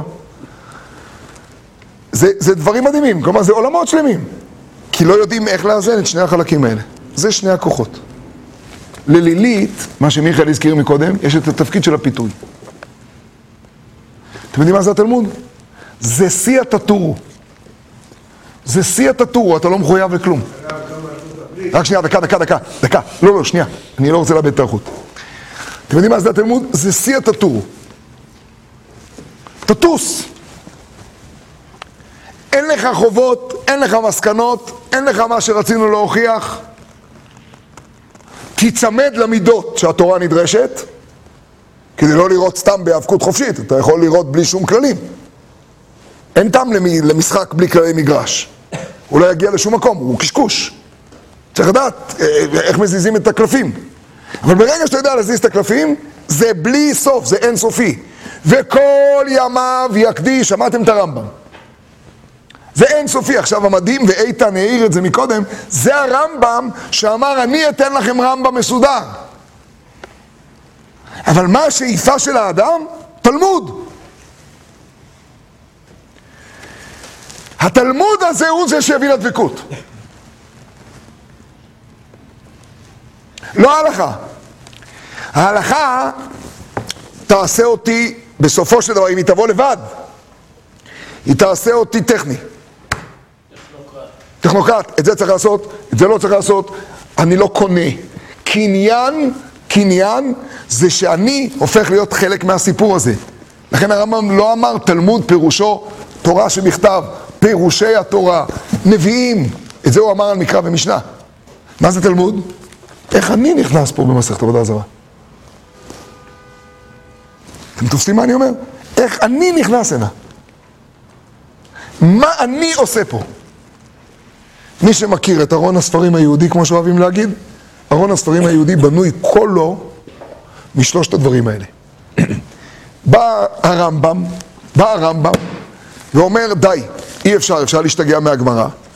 לכן אני אכתוב רמב"ם. שלכולם ידעו, הכל מסודר. מציע הרמב"ם בהקדמה הידועה שלו, אנשים כבר לא יודעים ללמוד גמרא, יפתחו רמב"ם, יש להם את הכל. חמישה חומשי תורה, אופס, רמב"ם. כך אומר הרמב"ם. שכוייך רמב"ם. שמעו את זה כל גדולי העולם, אמרו הפלא ופלא. עכשיו נעשה תלמוד על הרמב"ם. אם הרמב"ם הפך להיות המשנה, אז יהיה תלמוד על הרמב"ם. וכולם התחילו לכתוב תלמוד על הרמב"ם, הכסף משנה והלחם משנה והמגיד משנה והמשנה למלך, כולם התחילו לכתוב תלמוד על הרמב"ם.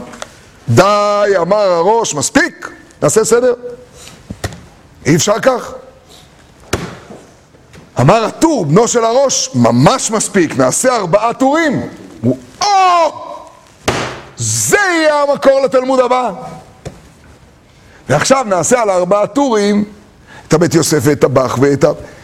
ויהיה לנו תלמוד. קיצור, זה לא נגמר. בא מרן ואמר די, די, אנחנו נעשה שולחן ערוך. ושולחן יהיה מסודר. בא הרמ"א ואמר שולחן בלי מפה. בא השח והמגן אברהם ואמרו שולחן בלי מזלג וצלחות. איך אפשר בכלל? התורה נקנית בתלמוד. אם אתה לא מבין שהתורה נקנית בתלמוד, אתה לא חלק מהמהלך. אתה לא תופס את הנקודה. כל ניסיון, במילים לועזיות, כל ניסיון קודפיקטיבי, כל ניסיון ליצור קודקס, כל ניסיון ליצור סיכום הוא ניסיון הכי קדוש בעולם. רבי התחיל אותו. איך נהיה התלמוד? כי רבי עצבן אותנו. אתה רוצה לעשות משנה? תקבל. וככה זה התחיל. אין מציאות אחרת, אין אפשרות אחרת. מה שעשה רבי יצר בדיוק את מה שעשה השולחן ערוך. כתבת משנה, קודם כל נפרוס לך מפה, יש גם תוספתא. אחרי שפרסנו את המפה, בואו נתחיל לארגן לך נושאי כלים. עכשיו בואו נראה מה המשנה. תמצאו לי משנה בשתם דף. אני יודע מתי יש משנה. כמו השולחן ערוך. אתם יודעים שכשרבי יוסף קארו כותב את השולחן ערוך, הוא כותב הקדמה. בהקדמה הוא כותב כך, תחזיקו טוב. הוא כותב בהקדמה, הקדמה לשולחן ערוך, מאור החיים עד סוף חושן משפט. אני ראיתי את הספר באקזמפלר בספרייה הלאומית לפני הרבה שנים. הוא כותב שכתב ספר, והוא בכוונה עשה אותו לא גדול, כדי שיוכל כל אחד לשים אותו בטלית שלו, ולגמור אותו כל חודש. והוא מחלק אותו ללמד חלקים. מתחילת אור החיים עד סוף חושן משפט. היום צריך משקפת למצוא את, השולח... את השורה של השולחן ערוך בדף. אתה צריך זכוכית מגדלת עד שאתה מוצא את השורה, ואז אתה מגלה שזה בכלל ערימה. זה תלמוד. תלמוד פירושו אף אחד לא נח. אנחנו נמצא, זה, אתם הבנתם את ההגדרה של הרמב"ם? זה מה שהרמב"ם אמר בהלכה י"א י"ב. תלמוד זה ישכיל אחרית דבר מראשיתו. דווקא דבקות זה, זה כאילו ההפך מגדוע. וזה האנטי לילית, זה לא קדיחה. זה איפה אני דבוק בזה. איפה אני במקום שלי אוהב אותך. לא איפה אני מקבל עכשיו את ההוראות. את הדבקות השלילית. אתה מבין מה אני אומר? זה ההיפוך, המ... זה התיקון לקליפה הזאת. וממילא זה המושג תלמידות. תלמיד הוא מי שגם בגיל מאה הוא תלמיד. לפי זה אין סוף. כי זה אינסופי. זה אינסופי. בדיוק. ולכן הדבר הראשון שבו נקנה את התורה זה בארגז הכלים שאתה תפתח לעצמך ללמוד את האינסופיות שלה. זה פלא פלאות. זה בתלמוד. כל מילה ב-48 דברים זה הדבר זה הזה. העוסק בתורה? זה עוסק. העוסק זה שלב אחד בתוך התלמוד.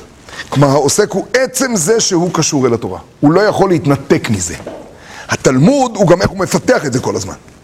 העוסק נניח נמצא עכשיו בשלב שהוא לא יכול לפתח, אבל הוא לא מפסיק לעסוק. הוא בא לעבודה. כי הוא ממשיך לתפעל את המכונות. הוא פותח את העסק. להתראות, אנחנו עוד מעט... אה, הוא ממשיך לפתח את המכונות, הוא פותח את העסק, הוא פותח את הדלתות, הוא לא סוגר את המפעל, המכונות עובדות, הוא עוסק. הקונה, הוא כל הזמן עושה סטארט-אפ חדש, הוא עושה קניות חדשות, הוא קניין. מה קנית היום? מה, איך, מה קנית בחנות של ה, של ה... איך זה נקרא בפלאפון החנות הזאת? החנות של... אה, חנות אפליקציות. מה, מה, מה קנית חדש? איזה, איזה, איזה, איזה סטארט-אפ חדש קנית היום? העוסק כרגע אין לו כוח לקנות בחנות, אבל הוא משמר את המכשיר. אתה מבין? אז הוא קובע עיתים, הוא ממשיך אה, לפתוח את העסק, ומי, ש, ומי שעוסק בתורה נקרא בן חורין, וממילא הוא יתעלה, אל תדאג. וכל העוסק בתורה הרי זה מתעלה. עכשיו הוא אמנם נמצא כאילו ב... על השטח, Don't worry. זה כל כך יפה. הקניין נמצא כל הזמן ביזמויות חדשות. הוא כל הזמן נמצא בעצם בפעילות, אבל הפעילות הזאת היא, היא דבקות. היא מייצרת מצב, היא מייצרת מצב של דבקות. ואני אומר לכם, ביני לביניכם באמת את האמת. כאילו, בדיוק. זה מה שהרב קורא באורות התורה לשם התורה. זה לשם התורה, לשם התורה. אני אומר לכם שלפעמים היצר הורה לא ללמוד תלמוד. הישיבות פחות מרגישים אותו. היצרורה, גם הישיבות מרגישים אותו, אבל היצרורה לא ללמוד גמרא. הוא יצרורה מאוד קשה. מאוד מאוד קשה. דווקא שם אני פחות דואג מהיצרורה, אני מדבר על היצרורה במי שכן יש לו את הזמן. אתה יכול לעסוק בחסד, אתה יכול לעסוק בזה, אתה יכול לעסוק בזה. השעה לעשות ככה ולהחזיק את העיניים ולנסות להידבק. אמרתי, גם הרמב"ם קורא לגמרא גם להתבוננות בפרדס. אתם זוכרים את ההגדרה לגמרא? גם ההתבוננות בפרדס, זה אותו יצר אורי. תן לי איזה סיכום, תן, תן לי, אני אסביר את העניין, הבנתי את הטיק טק טק טוק טוק טיק טיק טיק טיק טיק טיק. התהליך הזה, התלמודיות הזאת, הלא להגיע ליעד, שזה היעד. אתם תופסים את הנקודה? זה היעד.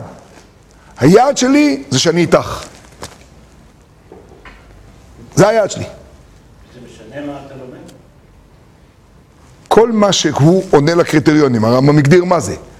הרמב"ם הגדיר, כל מה שעונה לקריטריונים, שישכיל אחרי דבר מראשיתו, ויבין דבר מדבר, וידמה דבר לדבר, על פי המידות שהתורה נדרשת. לכן בתורת החסידות כל כך פיתחו, אני עונה, אני עונה, אני עונה, אני עונה, שנייה.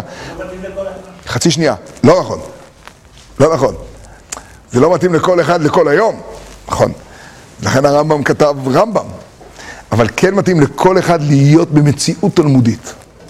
ברמה מסוימת של תלמידיות. ולעניות דעתי תלמידיות מייצרת עוד דבר. התלמידיות מייצרת, ובזה אני אעמוד, אנחנו נעצור בזה. התלמידיות מייצרת עוד דבר מאוד גדול, לדעתי.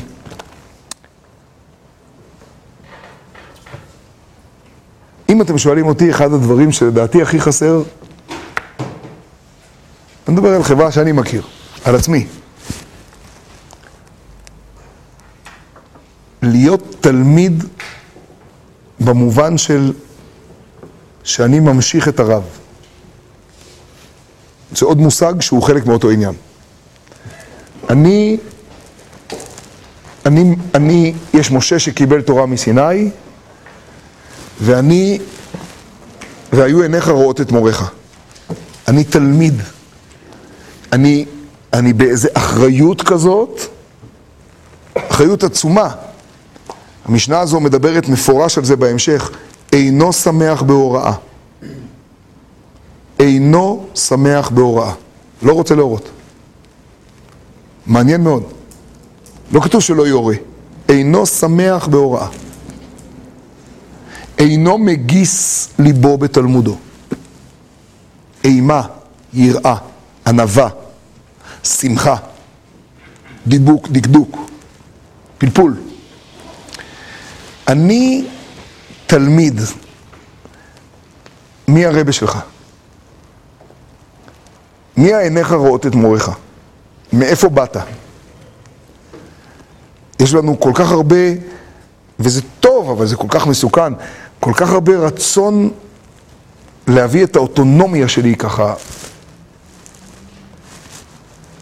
אני כבר מנתח הכל בעולם, אני...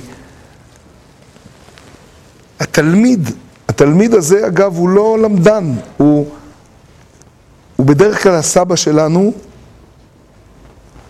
ש... והיו עיניך רואות את מוריך היה אצלו הרבה יותר תמים, בלשון המעטה. היה כל כך פשוט, כל כך ברור שאני חלק מאיזשהו מהלך. אני קשור לשורש הזה, ואני מעביר אותו. ולדעתי, אגב, זה ההתחלה והסיום של המשנה. מה הדבר הראשון במשנה? תלמוד. ומה האחרון? מביא גאולה לעולם. אתם יודעים מה התלמוד עושה יותר מכל דבר? אומר דבר בשם אומרו. אמר רב חייא בר אבא, אמר רבי יוחנן, אמר, אמר, אמר. התלמוד מביא דבר בשם אומרו. ואז התלמוד דן, רש"י דן בהגדרת תלמוד, אז תלמוד דן, איך יכול להיות שזה בשם אומרו? הרי יש סתירה, תרי תנאי אליבא דרבי מאיר, חיסורי מחסרא ואחי קטני. בוא נראה בשם מי זה, מאיפה זה בא. מה זה משנה? התלמוד הוא בעצם הדבר שבו יש לך הכי הרבה אוטונומיה, ישכיל ויבין בעצמו, אחרי דבר מראשיתו, ודווקא שם אתה נשאל, הלו, מאיפה באת? יותר מכל דבר. אם אני אומר לך שלדעתי ההלכה היא איקס בענייני יום טוב, שואל אותי מאיפה, אני פותח לך משנה ברורה, פותח לך ילקוט יוסף, פותח לך ספר, נגמר. אבל אם בתלמוד אני שואל אותך, אתה צריך ללכת איתי לשורש ולהראות לי איך אתה משולב בשורש הזה. בגלל שהוא כל כך פרוע, אז אני צריך לדעת איפה אני בתוך הסיפור הזה. זה, זה חיים שלמים. זה דבר פלאי, וכל כך פלאי שהרמב"ם מגדיר שההתבוננות בפרדס היא תלמוד. זה אגב מה שרצתה תורת החסידות. מה רצתה תורת החסידות לעשות? להגיד הדרכה בפנימיות התורה. איך אתה, מה, מה ארגז הכלים שלך, מאיפה אתה מביא את זה, לאן זה לוקח ומאיפה זה בא. אחריות. זה תלמוד, עשר בלילה, אני רציתי בתלמוד להתחיל שתי דקות ואז לנוע קדימה. תלמוד. אה, שכוייך גדול, גדול, גדול, גדול, גדול. בוא נמשיך.